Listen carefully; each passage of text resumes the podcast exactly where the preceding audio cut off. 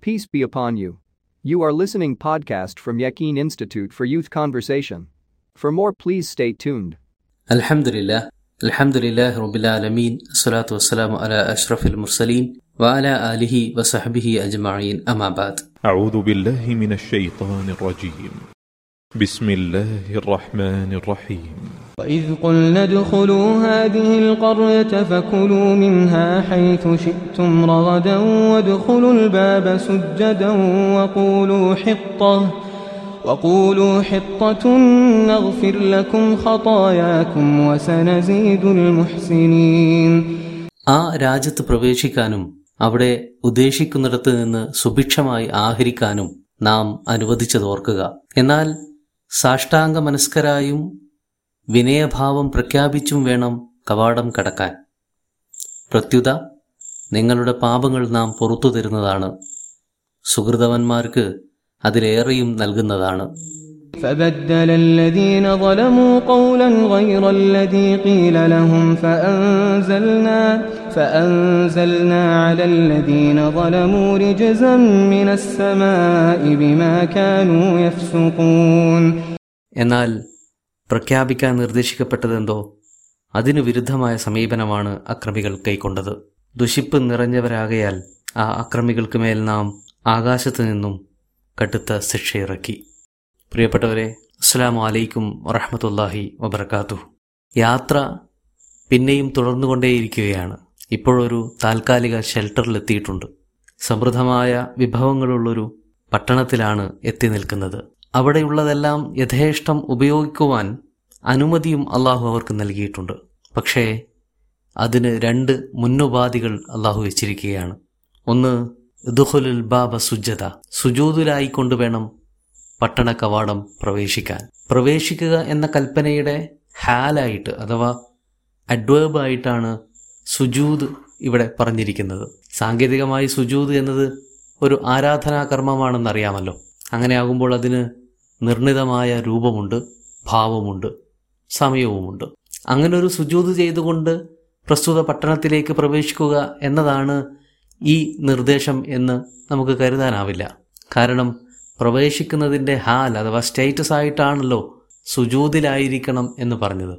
അപ്പോൾ പ്രവേശനത്തോടൊപ്പം തന്നെ സംഭവിക്കേണ്ട കാര്യമാണ് സുജൂതിലായിരിക്കുക എന്നത്. അല്ലാതെ സുജൂത് ചെയ്ത് കഴിഞ്ഞ ശേഷം പ്രവേശിക്കുക എന്നല്ല ഈ പറഞ്ഞിരിക്കുന്നത്. അതുകൊണ്ട് തന്നെ നമുക്ക് ഈ സുജൂതിനെ ആശയാർത്ഥത്തിൽ എടുക്കുന്നതാവും കൂടുതൽ ഉചിതം. സുജൂത് എന്നത് സാഷ്ടാംഗം ശിരസ് നമിക്കുന്ന ഒരു കർമ്മമാണല്ലോ. ഏതൊരു മനുഷ്യന്റെയും ഏറ്റവും ഉയരത്തിലുള്ള ശരീരാവയവത്തെ ഏറ്റവും താഴെയുള്ള പ്രതലത്തിലേക്ക് ചേർത്ത് വെക്കുകയാണത്. അതും നമ്മുടെ വ്യക്തിത്വത്തിന്റെ ഏറ്റവും പ്രകടവും പ്രഥമവുമായ ഭാഗമാണ് മുഖം. ആ മുഖത്തെയാണ് പാദം നിരങ്ങുന്ന തറയിലേക്ക് കൊണ്ടുവെക്കുന്നത്. ആ ഒരു കർമ്മം വളരെയധികം വിശദീകരിക്കപ്പെടേണ്ടുന്ന പ്രാധാന്യമർഹിക്കുന്ന ഒന്നാണ്. എന്നിരിക്കെ തന്നെ ഈ കർമ്മത്തെക്കാൾ ഇതിന് മനുഷ്യനെ പ്രേരിപ്പിക്കുന്ന ഉൾഘടകമുണ്ടല്ലോ. അതാണ് ഏറെ പ്രധാനം. സർവേശ്വരന് മുന്നിൽ തന്റെ സർവതും സമർപ്പിക്കാനുള്ള ആ സവിശേഷ മാനസികാവസ്ഥയോടെ വേണം ഈ പട്ടണത്തിലേക്ക് പ്രവേശിക്കാൻ എന്ന് തന്നെയാവണം ഈ നിർദ്ദേശം കൊണ്ട് ഉദ്ദേശിക്കുന്നത്. ഇനി അതല്ല ഇങ്ങനെ ഒരു അവസരം നൽകിയതിന്റെ പിന്നിൽ നന്ദി പ്രകടനം കാണിച്ചുകൊണ്ട് ശിരസ് കുനിഞ്ഞുകൊണ്ട് വേണം പട്ടണ കവാടം കടന്നു ചെല്ലാൻ എന്നുമാവാം ഇതിനർത്ഥം.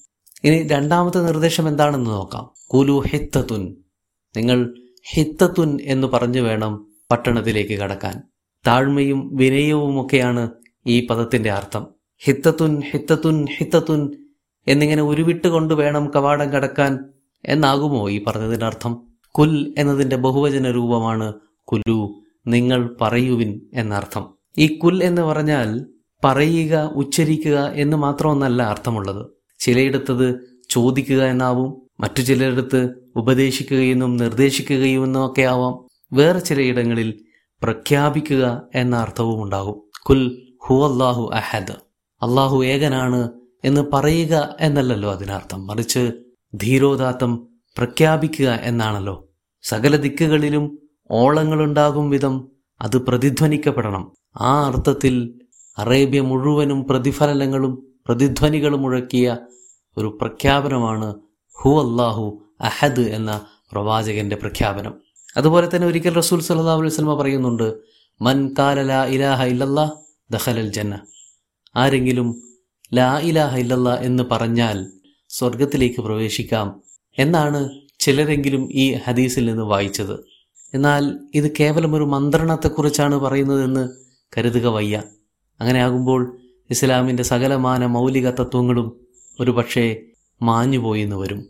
അപ്പോൾ ഇവിടെ ലാ ഇലാഹ ഇല്ലല്ലാഹ് എന്ന പ്രത്യയശാസ്ത്രം ജീവിതത്തിന്റെ അകം പുറം നിറഞ്ഞു നിൽക്കുകയും ജീവിതത്തെ അടിമുടി സ്വാധീനിക്കുകയും ചെയ്യണം എന്നതാണ് പറഞ്ഞതിന്റെ സാരം. അങ്ങനെ ഒരാൾ ലാ ഇലാഹ ഇല്ലല്ലാഹു എന്നതിനെ ആവാഹിച്ചെടുത്താൽ ജീവിതത്തിൽ റിഫ്ലക്റ്റ് ചെയ്യിച്ചാൽ അയാൾക്ക് സ്വർഗത്തിൽ പ്രവേശിക്കാം സ്വാഭാവികമായും. അപ്പം എന്നിരിക്കെ കൂലു ഹെത്തത്തുൻ എന്ന ഈ ആജ്ഞ കേൾക്കുന്ന മാത്രയിൽ ബനു ഇസ്രായേലിയർക്ക് മനസ്സിലായി കാണും സകല ദുർവിചാരങ്ങളും ധിക്കാര പ്രവണതകളും അഹംഭാവവും താന്തോന്നിത്വവുമെല്ലാം പരോക്ഷത്തിലും പ്രത്യക്ഷത്തിലും ഉപേക്ഷിക്കുകയും ദൈവത്തിനു മുന്നിൽ വിനയാന്യതരായി വിധേയത്വം പ്രഖ്യാപിച്ചും പ്രകടിപ്പിച്ചും വേണം ഇനി അങ്ങോട്ട് പുതിയ സങ്കേതത്തിലേക്ക് ചുവടുവെക്കാൻ എന്നവർക്ക് മനസ്സിലായി കാണും തീർച്ചയായും. ഹിത്തതുൻ എന്നതിന് വേറെയും രണ്ട് അർത്ഥങ്ങൾ കൽപ്പിക്കപ്പെട്ടിട്ടുണ്ട്. ഒന്ന് ഇറക്കി വെക്കുക എന്നതാണ്. പാപം ഇറക്കി വെക്കുക എന്നതാണ് ഇവിടെ ഉദ്ദേശിച്ചിരിക്കുന്നത്. കുറെ നാളുകളായി തുടർന്നു പോരുന്ന പാപ ചിന്തകളും പ്രവണതകളുമെല്ലാം കവാടത്തിന് പുറത്ത് ഇറക്കി വെച്ചുകൊണ്ട് അഥവാ അവകളിൽ നിന്നെല്ലാം അകന്നു നിന്ന് പശ്ചാത്താപ വിവശമായ മനസ്സുമായിട്ട് വേണം പുതിയ പ്രദേശത്തേക്ക് കടക്കാൻ എന്ന് പറയപ്പെട്ടിട്ടുണ്ട്. ഇനി അതല്ല ഹിത്തത്തുൻ എന്നത് അവിടെ ഈ കടക്കാൻ പോകുന്ന പ്രദേശത്ത് സ്വാഭാവികമായും ഒട്ടനവധി പ്രദേശവാസികളുണ്ടാവും. പുതിയ സ്ഥലങ്ങളിലേക്ക് പലരും കടന്നു വരിക അവിടെ നിന്ന് പുതിയിടങ്ങളിലേക്ക് പോവുക എന്നതൊക്കെ പറയുന്നത് കാലാകാലങ്ങളായി മനുഷ്യനിൽ ഉണ്ടായിരുന്ന സഹജമായ അതിജീവനത്തിന്റെ രീതികളാണ്. നൊമാഡ് ട്രൈബുകളായിട്ടാണല്ലോ അവർ ജീവിച്ചുകൊണ്ടിരിക്കുക.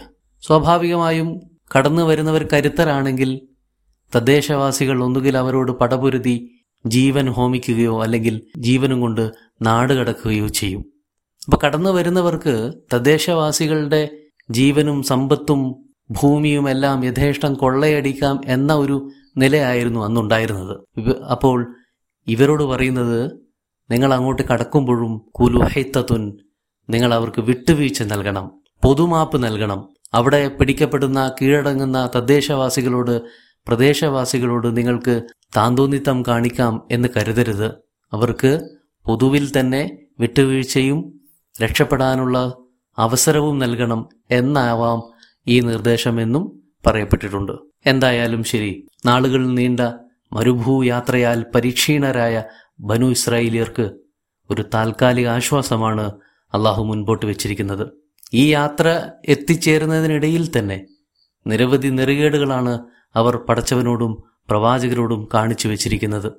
ആകയാൽ അവർക്ക് ഈ സൗജന്യം ലഭിക്കണമെങ്കിൽ പൂർണാർത്ഥത്തിൽ അള്ളാഹുവിന് വിധേയപ്പെടുകയും അതുറക്കെ പ്രഖ്യാപിക്കുകയും മറ്റുള്ളവരോട് വിട്ടുവീഴ്ച നിലപാട് സ്വീകരിക്കുകയും ചെയ്യണം. അങ്ങനെ ചെയ്യുന്ന പക്ഷം നഗഫിർലക്കും ഹിതായാക്കും.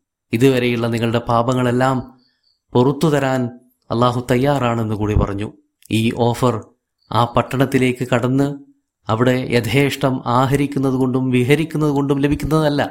മറിച്ച് ശേഷം പറഞ്ഞ രണ്ട് നിബന്ധനകൾ പാലിക്കുന്നതിലൂടെ. അഥവാ ഇദ്ഖുലുൽ ബാബ സുജതൻ വകൂലു ഹിത്തത്തുൻ. എന്നീ കൽപ്പനകൾ നിർദ്ദേശങ്ങൾ പൂർണാർത്ഥത്തിൽ പാലിക്കുന്നതിലൂടെ ലഭിക്കുന്ന ഒരു ഓഫറാണ് നഹഫിർലക്കും ഹിതായാക്കും എന്നത്. ഇവരിൽ തന്നെ എല്ലാവരും ഒരേ നിലവാരത്തിലുള്ള പാപികളാണെന്ന് ഒരിക്കലും കരുതേണ്ടതില്ല. അക്കൂട്ടത്തിൽ സുഹൃതവാന്മാരായ നിരവധി പേർ തീർച്ചയായും ഉണ്ട്. അവരെയും ഖുറാനിൽ അങ്ങിങ്ങായി പരാമർശിക്കുന്നുമുണ്ട്. അത്തരക്കാർക്ക് പാപമോചനത്തിന് പുറമെ വേറെയും നിരവധി ഔദാര്യങ്ങളും അനുഗ്രഹങ്ങളും അള്ളാഹു നൽകുമെന്നാണ് ചേർത്തു പറഞ്ഞിരിക്കുന്നത്. വസനസീദുൽ മഹ്സിനീൻ. അതുകൊണ്ട് ഒരു കോമൺ മാനായി അല്ലെങ്കിൽ ഒരു കോമൺ വിമണായി മാറാതെ മൊഹ്സിനാകാൻ തന്നെ ശ്രമിക്കണമെന്നുകൂടി പ്രേരിപ്പിക്കുകയാണ് അള്ളാഹു ഇവിടെ. പ്രസ്തുത പട്ടണം ഏതാണെന്നൊന്നും ഖുർആൻ പറയുന്നില്ല എന്നതിനാൽ തന്നെ അതറിയുക പ്രസക്തവുമല്ല.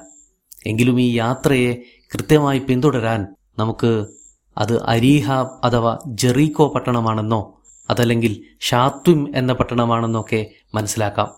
പട്ടണം ഏതു തന്നെയാണെങ്കിലും അവരുടെ പ്രതികരണം തഥൈവ തന്നെയായിരുന്നു. ഫബദ്ദലല്ലദീൻ അല്ലമു കൗലൻ ഗൈറല്ലദീ കീലലഹും അവരോട് എവ്വിധം പ്രവേശിക്കാനാണോ ദൈവകൽപ്പന ഉണ്ടായിരുന്നത് അതിന് വിരുദ്ധമായ നിലപാടാണ് അവരിലെ ലാലിമികളായ കൂട്ടർ കൈക്കൊണ്ടത്. അക്രമം പ്രവർത്തിക്കുന്നവരെയാണ് ലാലിം എന്ന് പറയുന്നത്.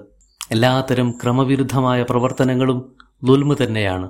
അവരൊരിക്കലും അള്ളാഹുവിന്റെയോ പ്രവാചകന്റെയോ നിർദ്ദേശങ്ങൾ പാലിക്കാൻ ഒരുക്കമല്ല തന്നെ. സ്വാഭാവികമായും അള്ളാഹു അവർക്ക് മേൽ ശിക്ഷ ശിക്ഷയിറക്കുന്നു ശിക്ഷയെന്നും അഴുക്കെന്നും അർത്ഥമുള്ള പദമാണ് രുജിസ് എന്നത്. ഒരർത്ഥത്തിൽ എല്ലാ ശിക്ഷകളും മ്ലേച്ഛമായ പരിണിതിയാണല്ലോ അതിനർഹരായവർക്ക് സമ്മാനിക്കുക. ഈ ലാലിമികൾ ഒരു വേള കരുതിപ്പോയി തങ്ങളുടെ അന്തിമ കേന്ദ്രത്തിലാണ് എത്തിയിരിക്കുന്നതെന്ന്. ഇങ്ങനെ ധരിച്ചു വശരായ അവർ പടച്ചവൻ പറഞ്ഞ കാര്യങ്ങൾ പറ്റി അവഗണിച്ചു. അഹങ്കാരപൂർവം വിജയഭേരി മുഴക്കി ആഹ്ലാദ നൃത്തം ചവിട്ടി. പോരാത്തതിന് തലകുനിക്കുന്നതിന് പകരം ചന്തി കുത്തി നിരങ്ങി. ഹിത്തത്തുൻ എന്നതിന് പകരം ഹിന്ത്വത്തുൻ എന്ന് പുച്ഛഭാവത്തിൽ ആർത്തു വിളിച്ചു. അല്ലെങ്കിൽ അവിടുത്തെ പ്രദേശവാസികൾക്ക് മേൽ ഇന്ന് ഫലസ്തീനിൽ എന്ന പോലെ പൈശാചിക താണ്ഡവമാടി. ബിമാ കാനു യഫ്സുക്കൂൻ ഈ പാപകൃത്യങ്ങളുടെയൊക്കെ ഒടുക്കം അതുതന്നെ സംഭവിച്ചു. ദൈവകോപം പെയ്തിറങ്ങി. പകർച്ചവ്യാധിയുടെ രൂപത്തിലായിരുന്നുവെന്ന് പറയപ്പെടുന്നുണ്ട്. ആയിരക്കണക്കിന് മനുഷ്യരെ ആ വ്യാധി കൊണ്ടുപോയി എന്നും കരുതപ്പെടുന്നു. ആ നാടും അവർക്ക് ലഭിച്ച ശിക്ഷയും ആ പശ്ചാത്തലങ്ങളുമെല്ലാം എന്തെല്ലാമാണ് ഏതെല്ലാമാണ് എന്നതൊന്നുമല്ല ഇവിടെ പ്രസക്തം. ദൈവത്തിന്റെ കൽപ്പന എന്തായിരുന്നു? അവരുടെ പ്രതികരണം എങ്ങനെയായിരുന്നു? എന്നതാണ് ഇവിടെ പ്രസക്തം. അടിക്കടി ധിക്കാരങ്ങളും അപ്പപ്പോൾ തന്നെ നടപടികളും ഉണ്ടായിക്കൊണ്ടേയിരുന്നിട്ടും അവരുടെ സമീപനങ്ങൾ യാതൊരു മാറ്റവുമില്ലാതെ തുടരുകയാണുണ്ടായത്. അവകൾ ഇൻഷാല്ല വരും ആയത്തുകളിൽ കൂടി കൂടുതൽ വിശദമായി തന്നെ നമ്മുടെ മുന്നിൽ അനാവരണം ചെയ്യപ്പെടുന്നുണ്ട്. അത് നമുക്ക് വഴിയെ പരിശോധിക്കാം. അള്ളാഹു അനുഗ്രഹിക്കട്ടെ. السلام عليكم ورحمة الله.